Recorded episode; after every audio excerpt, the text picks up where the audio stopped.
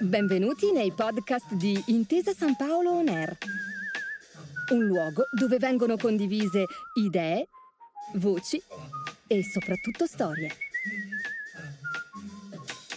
Buon ascolto.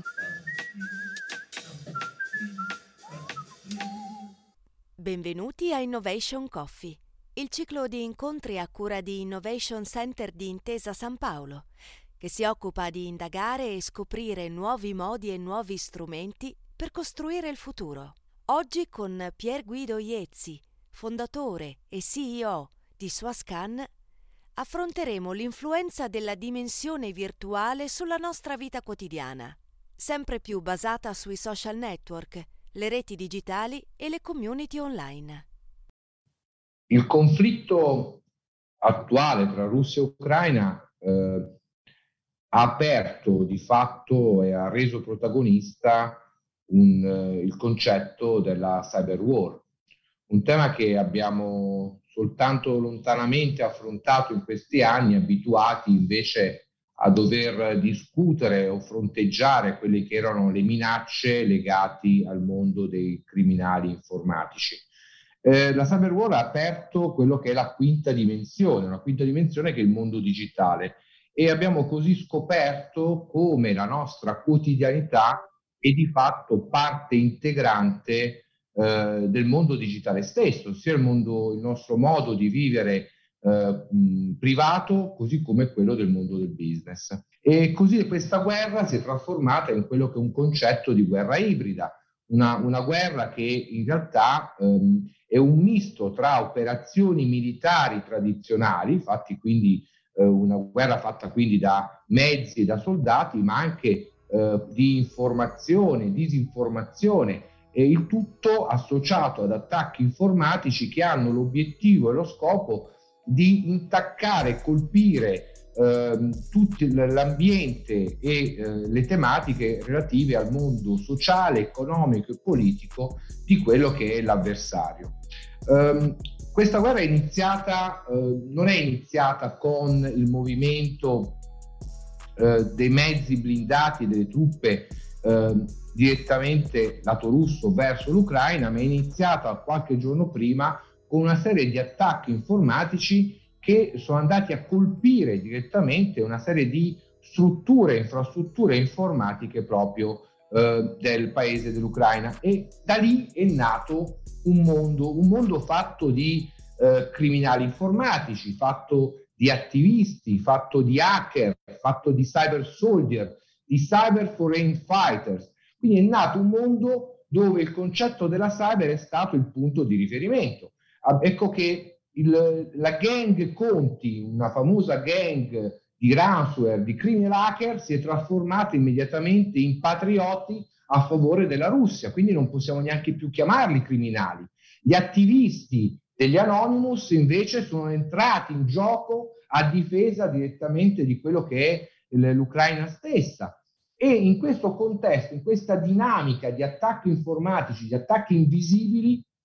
e sono intervenuti anche i cyber foreign fighter, cioè delle, degli esperti e meno esperti ehm, di tecnologie, di, di hacker, che dai loro computer, tramite una connessione internet, hanno cercato di dare supporto e manforte all'interno di questa, di questa guerra. Ci troviamo così di fronte a un mondo e un contesto completamente differente, ma soprattutto ci rendiamo conto come il nostro vivere quotidiano è stato cambiato. Questa guerra ci ha portato direttamente, come ho detto all'inizio, in quella che è il concetto della quinta dimensione. Ci siamo resi conto della nostra fragilità eh, dei nostri sistemi informatici, ma sistemi che garantiscono a ognuno di noi la nostra quotidianità. Ci siamo resi conto che tutti i vari servizi che noi oggi usiamo, che oggi utilizziamo per il nostro vivere, di fatto dipendono da dei sistemi, da degli asset informatici, asset che hanno delle criticità e delle vulnerabilità. Nello stesso tempo abbiamo anche affrontato il concetto di difesa, di offesa e anche di intelligence, perché in questo scontro ci siamo resi conto come sia importante avere la capacità difensiva, capacità difensiva che la stessa Russia ha messo in essere attraverso il concetto della sovranità digitale. Eh, è avvenuto qualche settimana fa, adottando o rinchiudendosi fondamentalmente a riccio in una propria intranet nazionale. Stiamo parlando di Runet, una, una, un sistema che di fatto lo rende invisibile dal resto del mondo, cosa che invece il mondo occidentale questo sistema di difesa non ne dispone. Dall'altro abbiamo affrontato le capacità offensive, la capacità di una parte o dall'altra di poter contrattaccare e di attaccare. Abbiamo visto che la parte russa ha una componente estremamente interessante in termini di capacità offensive, capacità che sono date non soltanto da quelli che sono i cyber, cyber eh, soldier, cioè dei, dei, militari a tutti gli effetti addestrati proprio per operazioni militari di tipo digitale, ma stiamo parlando anche delle gang di ransomware, cosa che la Russia oggi eh, rappresenta di fatto la nazione col maggior numero di gang di criminal hacker. Dall'altra parte abbiamo invece il mondo occidentale che si è affidato in qualche modo a un gruppo di attivisti, nonostante le varie singole nazioni hanno delle capacità tecniche offensive estremamente importanti, l'Italia in primis. A questo abbiamo affrontato anche il tema dell'intelligence, intelligence vista oggi non soltanto in tema passivo, cioè capire cosa gli altri sanno di noi o quali informazioni potrebbero essere raccolte su di noi, ma intelligence legata a raccogliere informazioni direttamente sull'avversario, informazioni che poi possono essere utilizzate per destabilizzare direttamente anche il, la morale o creare il, un clima di terrore. Ricordiamoci che a ridosso dell'attacco praticamente del, delle gang eh, dei criminali o, o dei patrioti, dipende sempre dal punto di vista, russi hanno pubblicato le informazioni relative ai militari o ai cittadini ucraini, indicando fondamentalmente anche le, dei dati personali, compreso anche la, la loro abitazione. Quindi per dire so dove sei e dove ti possiamo trovare. Ed ecco che a questa operazione c'è stata la risposta lato Ucraina, dove praticamente in questo caso Anonymous ha raccolto le informazioni di militari russi indicando alle madri che i loro, i loro figli erano in, questo, in quel momento direttamente in guerra.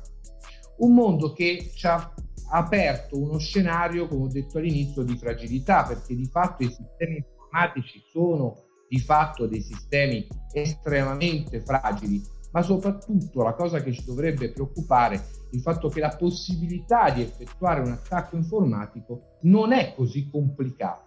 perché eh, la modalità o i vettori d'attacco sono abbastanza standard e possono essere classificati in attacchi di DDoS, sono i classici attacchi che hanno l'obiettivo di saturare un servizio.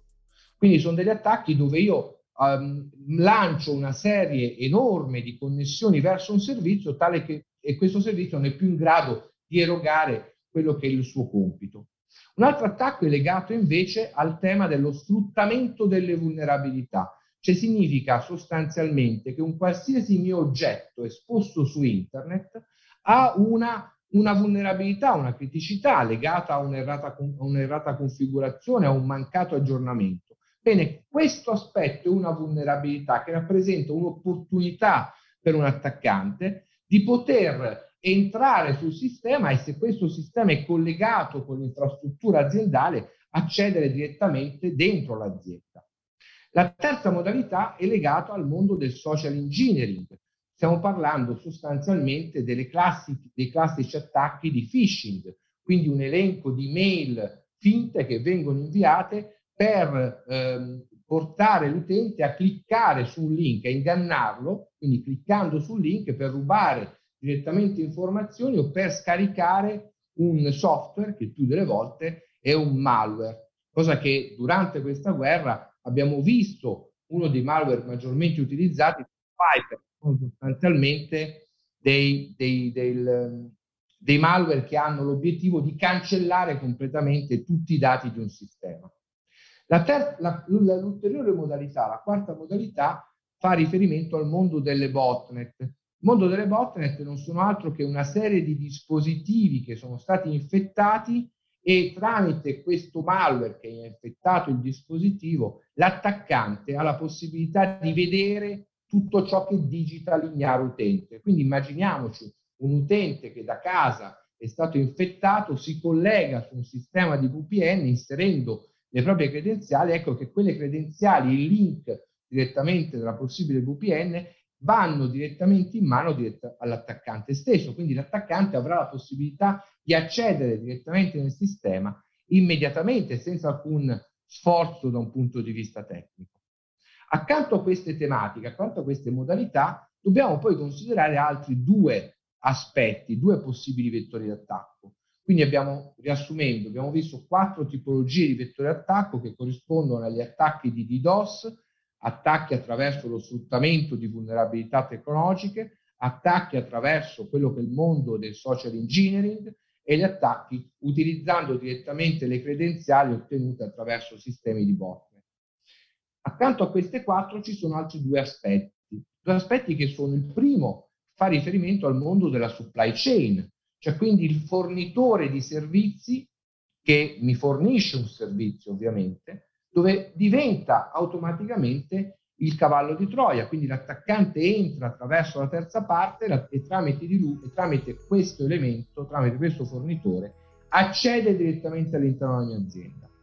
Quello che deve poi però preoccuparci sono soprattutto i possibili attacchi legati al mondo degli zero day, il mondo dello zero day sono vulnerabilità non note, non conosciute. Sono vulnerabilità che se in possesso di un terzo potrebbe direttamente utilizzarlo senza che nessuno possa avere la possibilità di poterlo intercettare. E casi di questo genere l'anno scorso, nel 2021, ne abbiamo avuti diversi. Abbiamo avuto il caso di SolarWind, il caso di, di, dell'NSO di Apple, abbiamo diverse casistiche. Ecco che il mondo degli zero day l'anno scorso, giusto per dare un'idea, il numero degli zero day l'anno scorso è raddoppiato rispetto all'anno precedente. Ecco, gli zero day saranno molto probabilmente una delle minacce più preoccupanti per quest'anno. Allora, all'interno di questo scenario, all'interno di questo mondo fragile, perché ci appoggiamo fondamentalmente tutta la nostra vita in un mondo completamente digitale, abbiamo visto anche come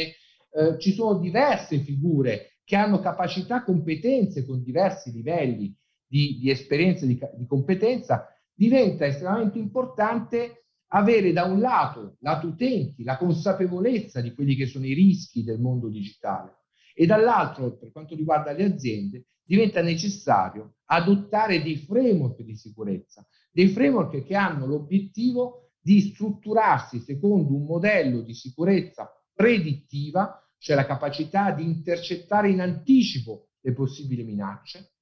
un'attività, una sicurezza di tipo preventiva, cioè significa l'attività di analisi del rischio, un'analisi del rischio che deve essere strutturata a livello tecnologico, a livello umano e a livello organizzativo, fino ad arrivare alla sicurezza proattiva, cioè la capacità di intercettare e di bloccare le possibili minacce. L'importante è che noi non dobbiamo rifiutare questo mondo digitale. In realtà il mondo digitale sarà il nostro nuovo mondo di riferimento. L'essenziale soltanto conoscere i rischi digitali, perché se noi abbiamo la consapevolezza di questi rischi, ovviamente abbiamo anche le capacità per poterci difendere, sia a livello di privato sia a livello di azienda. Grazie mille. Grazie per aver ascoltato i podcast di Intesa San Paolo On Air. Al prossimo episodio.